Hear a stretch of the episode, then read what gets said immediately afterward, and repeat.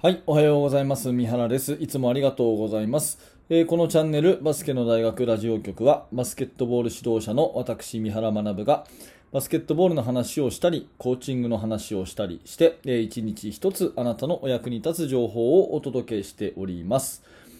はい、皆様、改めましておはようございます。今日は6月の2日、水曜日ですね。えー皆様、いかがお過ごしでしょうか、えー今日は早速本題に行きたいと思いますが、えービデオで試合を見るときの注意点ということで、これ結論としてはですね、え選手の視線が見れない。選手の視線が見れないっていうことですね。うん、これ、まあ、順を追ってちょっと話をします。えービデオっていうか、まあ、今、ビデオって言わないのかな？あの、動画って言うんですかね？うん、まあ、とにかく、試合をこう、試合会場で生で見るんじゃなくて、動画で見るっていうことが多いと思うんですね。まあ、もちろん私もそうです。例えば、試合をね、あのー大会があって勝ち進んでいて、次の日の来週の相手のね、ビデオを見るとかね、そういうのありますし、自分たちの試合をね、もう一回振り返って反省材料として、えー撮っといたビデオを見るとかありますよね。まあ単純にね、あの NBA とか B リーグとかね、そういうトップの人たちの試合をあの動画で見るっていうこともあると思うし、何でもいいんですけど、その時にですね、注意しなきゃいけないのは、選手のですね、その、どこを見てるかっていう視線ね、目線っていうのかな、視線、それはですね、ビデオではめちゃくちゃ分かりづらいってことなんですよ。うん。あの、ボールを持ってる選手がね、どこを見てるかってすごい大事じゃないですか。うん。例えば、ボールマンが1対1をしています。ね。で、動画でね、こう全体像のバスケットコート全体をこう捉えてる動画で見るとね、ボールを持った選手が、ふっとスリーポイントシュートを楽に打った場面があるとするじゃないですか。だけど実はそこにはですね、目のフェイクが入っていて、ディフェンスの、まず最初、ディフェンスと目と目があった状態から、足元を一回見ると。ね、首も何も振ら振らないでよ。首も何も振らないで、頭を動かさないで、目だけ動かして、一回視線ををディフェンスとギョッと見ると。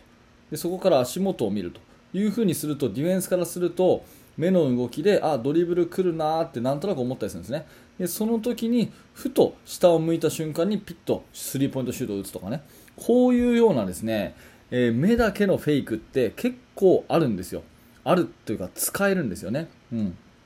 まあ、ノールックパスとかもね、あのー首だけこう、あの首の動きがあるとね、見れると思うんですけど、目だけでね、フェイクするとかっていうのはなかなかビデオで見ることができない。うん。そして、えーそれからボールを持った人のね、パスの判断とかも、やっぱりちゃんとこう、どこを見てね、パスをしてるかってすごい大事で、上手い選手はね、いい意味でこう、キョロキョロ、キョロキョロしながらプレーしてるんですよ。で、そういうのはね、ビデオではなかなか判断がしづらいというふうに思うので、意外とですね、そのビデオで見ると、大して上手くなさそうに見える選手がいるっていうことですね。うん、なんとなくこいつはシュート入るな、でも、なんかうまそうに見えないなっていうような選手がもしいたとしたら、実はその目の付けどころがものすごく良くて、とってもバスケットのプレーヤーとしては優秀だったっていうことが結構あります。逆にこう力は強くてね、え手元の技術はいいんだけど、なかなか試合で力が発揮できない人っていうのは、その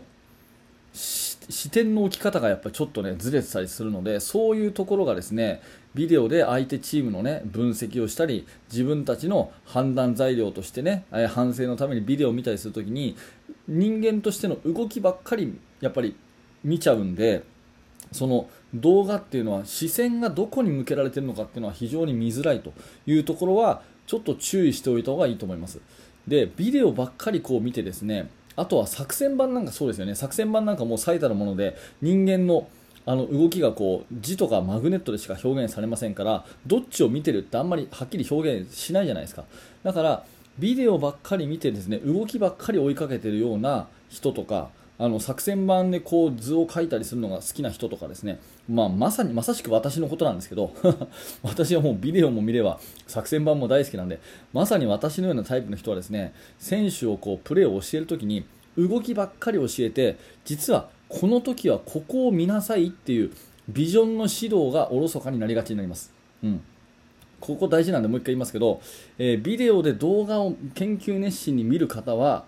実際にコート上でですね選手がここを見てプレーするんだよっていう視野の当て方ビジョンの取り方っていうのをの指導がおろそかになる傾向があります。これはもう私自身の、え、過去の反省ですね。うん、今はまあそんなことないっていうふに自分で思ってるんですけどポイントを教えるときにどこを見るかっていうのってめちゃくちゃ大事なのでゴールを見ろよとかねパスをする順番はまずインサイドから見るんだよとかね、うん、右右側にスペースがあるよとかどどこを見るかってめちゃくちゃ大事なとこなんですけど結構それをですね動画ばっかり見てまたは作戦版でこう考えるのが好きでプレーの動きばっかりをこう見るような癖がついてる人っていうのは案外練習中にですねその選手のビジョンの指導っていうのがおろそかになりがちだったりするので、えー、これは過去のね自分の、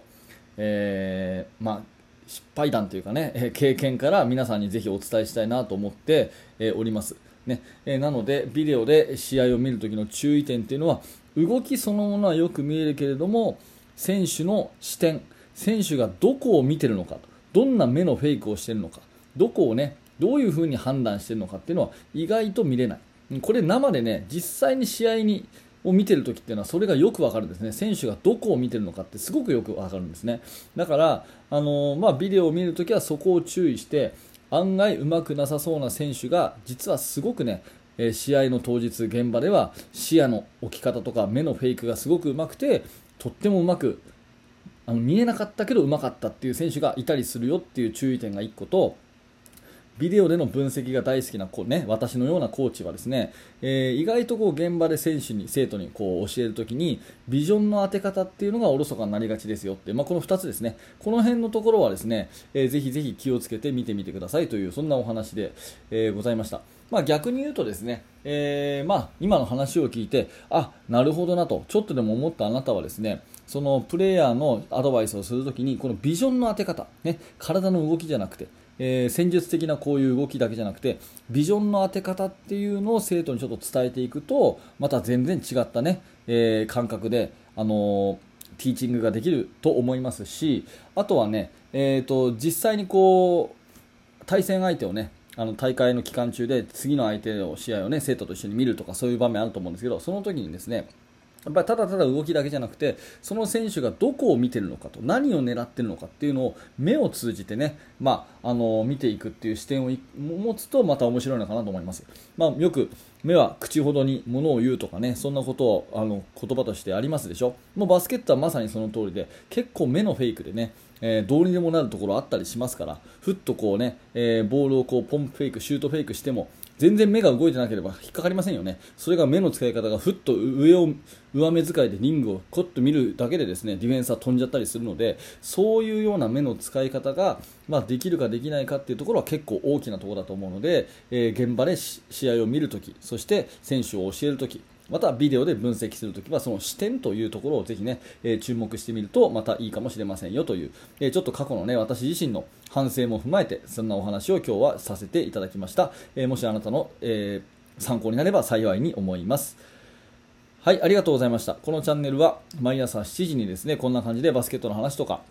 まあ、時々バスケットの技術とは直接関係ない、えー、モチベーションアップ、コーチング、ねえー、気づきのヒントになるような話を、えー、その日思いついた限りさせていただいてますので、えー、ぜひまた明日の、ねえ放送もお楽しみにしてください、えチャンネル登録や、え高評価のボタンを押していただけますと大変嬉しく思います。えそして現在ですね、え無料のメルマガ講座というのをやっています。あなたのような、え熱心なバスケットボール指導者の方であればですね、楽しんでいただけるコンテンツが2日に一遍届きますので、えー、ぜひこの機会にメールアドレスの入力をして、えメルマガの登録をしてください。あの説明欄にね、リンクが貼ってあります。で、リンクを押すと、そのメルマガの説明ページになりますので、えー、読んでいただいて、うん、まあまあ面白そうだなと、まあ無料だしいいかなというふうに思った方はですね、えー、ぜひ登録を気軽にしてみてください。最初の5つ目のメールで、えー、無料のプレゼント動画も、えー、あの、お渡ししてますので、え、お受け取りいただければ幸いです。はい、えー、それではご視聴あ、ご清聴ありがとうございました。三原学でした。それではまた。